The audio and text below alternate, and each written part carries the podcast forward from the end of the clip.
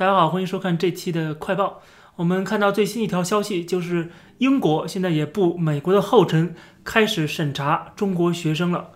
之前我们还记得吗？就是在美国啊，有一千名中国学生被吊销了签证，拒绝签发签证。后来中国政府是强烈反对啊，中国的媒体也在说啊，这是美国的一个非常不对的做法。然后他们认为，然后有些媒体认为，这个其他国家不会跟美国这样子啊，步美国后尘的。但是话音刚落，没过几个月，实际上我们就看到了英国已经要跟进了。英国在今年年初的时候，实际上就已经开始要把这个审查扩大。据英国的《泰晤士报》报道呢，至少有啊数百名的中国学生将有可能来不了英国啊，不被签发签证，而且已经签发签证的有可能会吊销。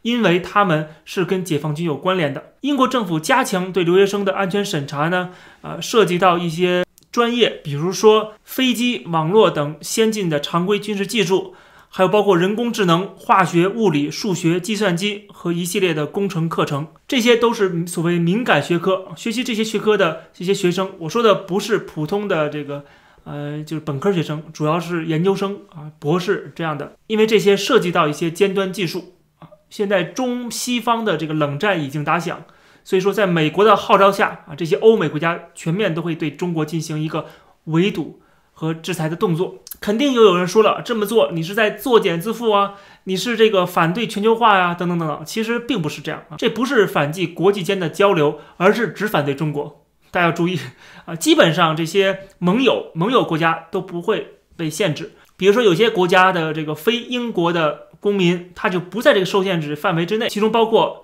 欧盟的一些国家，包括瑞士，还有美国、加拿大、澳大利亚、新西兰、日本、韩国、新加坡这些国家可都没有被英国限制。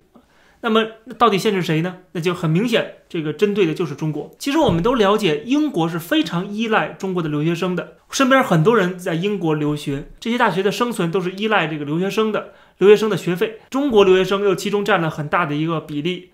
比如说，之前有一个智库的报告说，中国留学生有十一万人，而且每年缴纳是二十一亿英镑的学费。他们认为英国的大学过度依赖中国留学生的学费。但是不好意思，在国家安全面前，赚钱这个事儿可以放在后面了啊。这些国家虽然是商业国家，商业是很重要的一部分，但是你没有一个国家安全，你没有一个呃这个国家的根基啊，你要钱有什么用呢？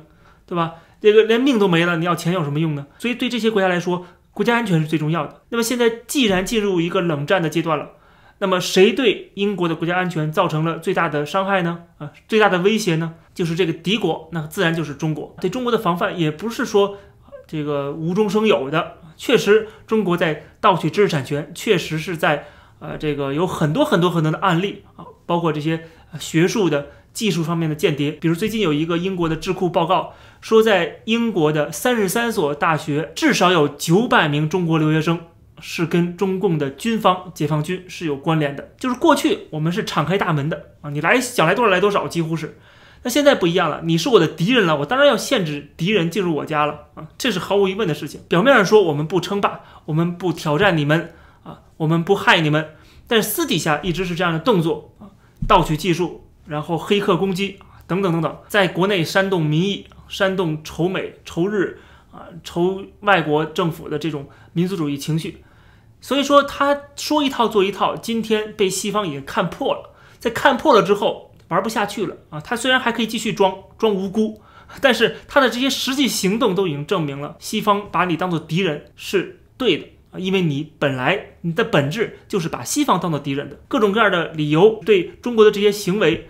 睁一只眼闭一只眼了啊！这是过去几十年，今天已经不一样了，形势在变化，而这种变化速度真的是超出我们的想象。过去还觉得啊，中美是这个友好是大趋势啊，有一些磕磕绊绊不算什么。现在发现这个磕磕绊绊，或者说双方的敌对和冷战反而是大趋势啊，这个友好反而是啊一些人的幻想。